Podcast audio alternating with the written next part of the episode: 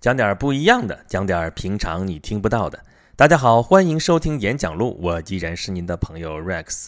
啊，作为一个漫谈节目，咱们这期节目已经是第二十期了啊，这确实也不容易。而且我一想到会有那么多人在听我在这儿胡扯，我觉得听众朋友们也都挺不容易的。咱这个节目现在听的人越来越多啊，而且最近又刚刚新上了一个平台啊，所以在开扯之前，还是先跟大家唠叨一句：您要是对我们这个节目有任何的意见或者建议，或者是不屑吧，啊，您都可以给我留言，在您听到这个节目的平台上给我留言，我基本上都能看得到。或者您可以直接关注我的微信公众平台“轩辕十四工作室”，在上面可以跟我吐槽啊，我保证看到您的消息之后会第一时间回复。哎呀，想想其实也挺不可思议的啊！咱这节目从二零一四年十二月份开始录，到现在这是二零一五年的五月份，有也有小半年了啊！我能坚持到现在，对我来说都是一个奇迹啊！你看咱这节目啊，就完全属于就是漫谈节目嘛，东拉西扯，想到啥就说啥。有朋友问说，你这每期节目是都写好了稿子之后再录的吗？哎呀，我说您就把这个事情想的有点太复杂了。你想我这么口语化的东西要全写出来，那东西惨不忍睹啊，简直我我是没耐心法把它写出来的。所以基本上每期节目我都是想想这期我想讲啥，然后列个大概啊，我要说到哪儿说到哪儿，然后我就开始开始讲了，就开始说了。有的时候呢，说来说去都不知道我当时想的是什么了，就是已经说到另外一个方向上去了，也是有的啊。我有一个朋友写了一本书啊，叫做《历史岂有底稿》。哎，咱这节目其实也就没有啥底稿。啊，就是有一个大纲最多了啊，然后就开始扯啊。好多人说说 Rex 你好有学问啊，你得知道多少东西啊，你这得读多少书啊？哎，我是不是知道的东西确实多一点呢？有可能吧。我但是我觉得就算是的话，我可能就算知道的多一点，也不是什么可以得意的事儿啊。咱说矫情一点啊，我是循着咱的好奇心去了解这个世界，仅此而已。啊，而且我也没真没觉得自己知道多少东西。你想想，呃，苏格拉底说一句话啊，说我唯一知道的就是我一无所知。这话不是矫情啊，不是假谦虚啊，你可以把它理解成苏格拉底辩论术的一部分。但是其实这句话说的实实在在是一句实话啊。庄子也有一句话呀，叫吾生也有涯，而知也无涯。就是说，我的生命是有限的，我的求知可是无限的。啊，我们往往拿这句话引申出来，就说我们是你要把有限的生命投到无限的求知当中，你就在知识的海洋里遨游吧，您就学海无涯苦作舟嘛。啊，但是其实这句话人家后半截还有一句话，叫以有涯随无涯殆矣。啊，网上之前流传过一个一个帖子嘛，就说我们通常被误解的多少多少句话，其中就有庄子这句。你把这句话说全了是这么着：吾生也有涯，知也无涯，以有涯随无涯殆矣。翻译成人话就是说，把有限的生命投入到无限的求知当中，你是要被搞死的。这里咱们扯出去多扯几句啊，咱不是漫谈节目吗？先扯出去一会儿。我们对于古人这种断章取义的这种词啊，我们是非常非常多的。就从庄子这儿来的话，刚才这是一个例子，还有一个例子很典型，大家也都经常用到，就是说谁谁谁我们相濡以沫，怎么怎么样，怎么怎么样。但其实人家庄子的原话怎么说的来着？相濡以沫不如相忘于江湖啊！你在两边，你两个人相依为命，你日子都过不下去了啊！何辙之福，有什么好的呢？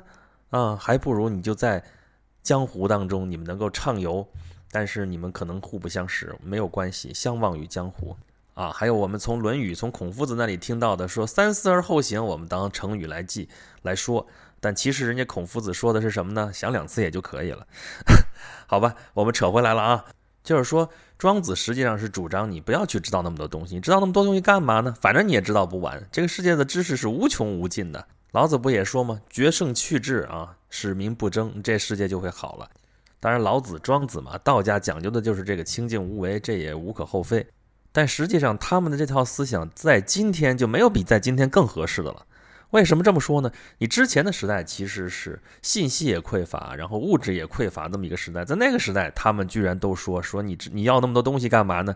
你知道那么多东西干嘛呢？就无所谓了，想开一点，就踏踏实实、自自然的就很好啊。那么到今天这个时代，那更是了。我们现在是物质爆炸、信息爆炸这么一个时代里边，你再去看这个事情，那其实他们讲的就更显得有道理了。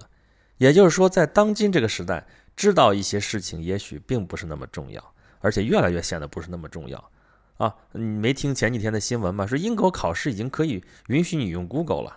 我不知道大家有没有印象，在大学里面就会有开卷考试有闭卷考试，大家觉得开卷考试好考还是闭卷考试好考啊？闭卷考试考的是你一部分，考的是你的记忆力，你得把书上的东西记下来然后答出来，这个其实挺难的，对不对？但是开卷考试我都允许你看书了，你带着书去考场，我都允许你去抄了，你再去考你总得写点书上没有的东西，或者说不一样的东西吧，啊，咱这讲点不一样，你就得写点不一样的吧。所以开卷考试其实比闭卷考试还难考。那英国这考试都允许你 Google， 允许去到网上去搜索了，你说这考试得多难？但这就是我们面临的现实，一些基础的知识，一些可能之前需要靠记忆的东西，其实并不重要，越来越不重要了。啊，我不知道大家记不记得咱们高当年高考的时候会有一个语文题吧，有一类型叫什么呢？考名句啊！你知道上句你得写得出来下句，你知道下句你得写得出来上句，啊，就这么一个考试。其实在这考试里边也就占那么几分，就那么一道题。但是呢，就为了这一道题，我们要背上成千上万的啊，没那么夸张了，呃，几百句、上千句总是有的吧？啊，我记得当年高考的高三的时候，弄了一堆这种书啊，那个高考必考的金句、名句啊，一大堆人天天在这背啊。就就就成了条件反射了，背出来上句就背来下句。我之前后来上了学之后发现，有一个同学就是对这个事情特别在行。啊，说实话，我对这些古诗词啊、这些名句啊什么其实挺熟悉的，但是我觉得我也做不到说你随便拎出一句话，我脑子不都不用过，然后咣咣咣下句我就出来了。哎，但我这同学就可以。哎，经常是我在旁边这说说说说说，冷不丁我就说出来那么一句，可能前半句什么"老夫聊发少年狂"，他后边我这脑子还没过呢，人家左牵黄右擎苍这就出来了。但是我后来慢慢发现，其实事情不是那么回事儿，啊，他是说出来了，但其实通常好多情况下他并不知道这句话什么意思，啊，往往是说啊，我说完了，他接上后半句来之后再加上一句，哦，原来这句话用在这儿，那我能说什么呢？这是不是就是我们应试教育对我们的摧残的其中一个事例呢？就是说很多人是。呃，很机械的把一些东西给背下来了，只是为了应付考试啊，用它应付考试很 OK， 我们都是考试机器，咣咣咣，你出来我就接招，没问题。但是实际上这个东西到底是怎么回事？因为考试并不考，所以也就并不去想它到底是什么意思。所以我一直对那种答题类的那种什么综艺节目，比如说什么一站到底啊，什么这种啊，之前的开心词典啊，什么这种节目并不感冒啊。经常有旁边的朋友跟我说，哎呀，你知道那么多，你去参加开心词典啊，你去一站到底肯定最后能拿个奖什么什么东西的。我说我不去，干嘛去呢？这事情其实就是一个应试教育的延伸嘛，上学答题还没有答够吗？还要跑那地方去答？那现在他们都是一堆题库然后去背的。其实我能观察，我看过几期啊，虽然没有看，但家人会看嘛。看的时候会看到，你看到这个人他是把这个题答上来了，但是他不是说因为这个知识本身他知道他了解，所以他能答上来，他是真的是背下来的，所以他蒙他蒙的也没有任何的规律啊。所以这种东西实在是没有什么特别的意义。这种考记忆力的这种考试是一种工业化时代的一种遗存啊。咱们这节目第二期我当时就讲过工业化的原罪。我为什么说它是原罪？这也是其中之一。因为你对人的要求是这种标准化的，是这种有正确答案的。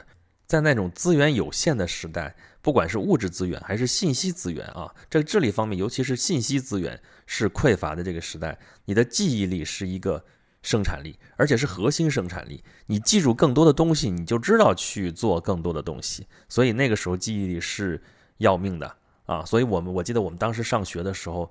小学啊，中学啊，就无无数的那种怎么去提高记忆力啊，怎么去提高什么什么学习方法呀，什么那种各种各样的记忆方法，五花八门啊，都是都都中了邪了，都联想记忆的联想都没边了那种那种记忆方式，最后无非就是为了应付那个考试，那个淘汰式的考试，那也是一个工业时代的一种一种选拔人才的方式啊，我们没有办法，因为我们资源确实是有限的，一直到现在我们大学扩招了那么多年。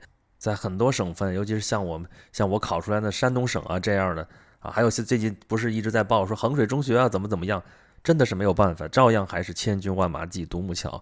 在这种资源有限的状况下，可能知道东西更多一些，可能会有用处。但是这个时代已经变了，我们不是一直在说我们这是个互联网的时代，怎么怎么样，怎么怎么样？那互联网是在讲什么东西？那互联网是什么东西啊？无非就是联系，就是。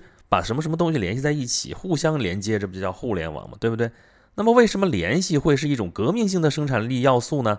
我们为什么会把联系看得比之前发生过的那种机械革命、那种能源革命看得还要更重一些呢？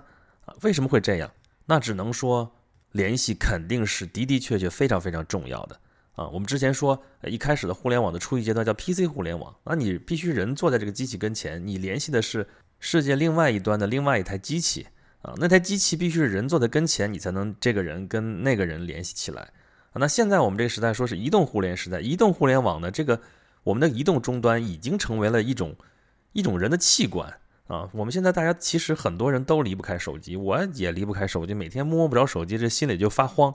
所以移动互联网它其实是人与人之间的联系，这就更近了一步。这所以说一直说你这个移动互联网跟 P C 互联网这是本质上不同啊，这就是其中的原因之一。那么联系是什么东西？联系不只是说一种沟通，不是说我们原先啊打个电话这叫联系啊，写封信这叫联系，拍个电报这叫联系，这都是联系的某一种方式，而不是联系本身。联系可能会有一些我们现在想象不到的一些方式啊，信息的传递可能本质上来说可能不需要借助于这些形式，信息传递以后会以前所未有的方式体现出来，可能是超出我们的经验，我们经验可能是不够用的啊。这种联系可能进一步回归到点到点的这种联系，这是一种真正的一种意义上的一种回归。我们这个信息本来就是从我这儿到另外一个人那儿，从这个节点到另外一个节点，本身是这样的。但是中间我们发展，我们经过了一个工业化的时代，我们经过了这样一种传统之后，我们中间这个信息传递其实是寄托给了中间的一些环节，这些环节全部打掉之后回归到点到点，这是一种回归。这种联系变得更直接，变得更透明，变得更更复杂，更繁复啊。那么工业时代的这种规模化、标准化和确定性就这样被颠覆了，那么跨界创新就会更进一步的得到推崇。其实反过来说的话，所有的创新应该都是跨界的，没有跨界的话，我们其实就没有创新。我们所有的创新都是在你原来这个基础上，你到达了一个你之前想不到或者之前从来没有出现过的一种高度，其实就跨到了另外一个领域里面去，所以这本质上就是一种跨界。没有跨界，没有联系，就没有，或者说没有扯吧，人类就无法思考，然后呢，也就没有办法创造文明啊。我们随便举几个例子，比方说我们的汉字，我们汉字传统的那个造字法，一般来说就是六书嘛，象形、指示、会意、形声、转注、假借，其中有很多种方法啊，尤其是像这种转注啊、假借啊这种，还有象形啊这种，都是借一个概念来表达另外一个概念。象形肯定是我们画出来一个什么样子，这个画我们就说这是它，凭什么就是它呀？这其实就是你跨了界了，你总从大自然的这个实物界啊，实体的这个这个环境当中把它抽象出来了，这就是一个象形，这就跨了界了。然后呢，转注假借，假借本来这个字讲的是这个意思，结果你拿过来讲另外这个意思，这本身就是一种，这就是一种跨界了，对不对？这是字，那词也是这个意思呀。我们现在离了比喻，离了这种这种用一个概念来代替另外一个概念，我们基本上是不会说话的啊。比如说，随便说一个词儿，结局。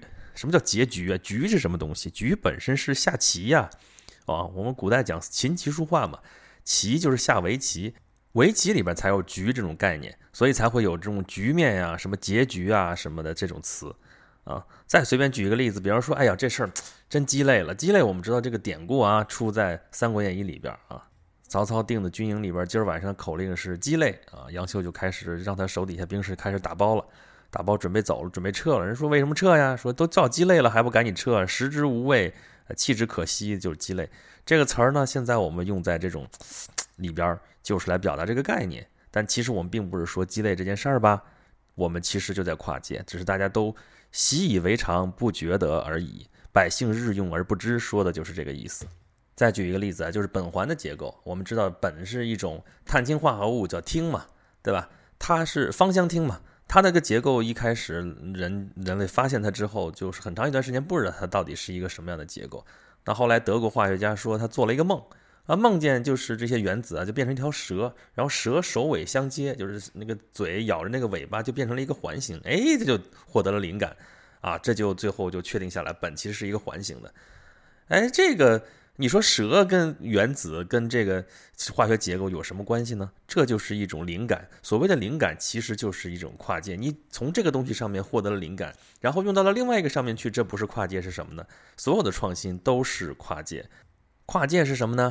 就是一种扯，你从这边扯到那边，扯到另外一个地方，跟它完全不搭嘎的东西上面，然后获得一种新的知识、新的技能、新的东西，这就是扯。所以扯是一种生产力，而且是人类思维领域的核心生产力，在这个时代尤其是核心生产力，所以能扯是一种本事。我而且能严肃的在这里胡扯也是一种享受，比如说像我现在这个样子，你们可以脑补一下啊，我现在是如何在这儿特别严肃的给大家扯一件特别扯的一件事情。好了好了好了，所以说到这儿，我再重申一下，你说我们这个节目啊，我说叫演讲录，从第一期的时候其实就有点扯的意思啊。你说我们这个名字的命名叫，因为我的名字里面叫演，所以叫演讲录，就是我在讲，然后把它录下来。其实这个意思来说，本身是个挺扯的事情，但是呢，呃，我表达的意思也很清楚，就是我在这里跟大家讲，跟大家说，跟大家说一些我的所思、所感、所想。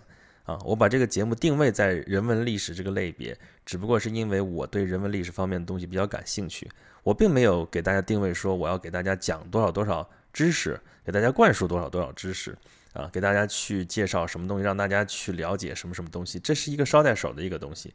我最想传达的其实是我在了解这些知识，或者说在知道这些事情的过程当中，我想到了一些什么东西，我去进行了什么样的一些思考。我觉得这个东西其实是更加重要的，所以可能我讲出来的那个事情还是那个事情，所讲的道理还是那个道理，但是我对里面的这些看法可能就跟别人会有不一样，所以我开头会说讲点不一样的，讲点平常你听不到的啊，这个事情你可能听到过，但是这个事情引申出来的东西你可能会不知道，或者是你就可能会没有想到，这就会有不一样的地方。我们身处的这个时代是一个什么样的时代？是一个到处充斥着蝴蝶效应的一个时代，是一个万事万物之间都有联系的一个时代。其实万事万物之间都有联系，并不是这个时代才存在的一个现象，而是自有世界以来就存在的。只不过在这个时代，因为信息的爆炸，因为信息传递的越来越便利，让我们觉得印象更加深刻而已啊。那么在这个时代里边，如果想更好的理解它，更好的去认识它，更好的去投入其中的话，你就要学会一些扯的本事，扯的力量啊！所以呢，呃，我特别希望我在这个演讲录里边继续跟大家能够扯下去。所以，请大家记住这句话：扯是一种生产力，而且是现代社会里边最核心的生产力。好了，想跟 Rex 直接来扯一扯吗？那么，请关注我的微信公众号"轩辕十四工作室"，到微信平台上跟我来直接扯吧。今天的节目就扯到这里，咱们下期接着扯。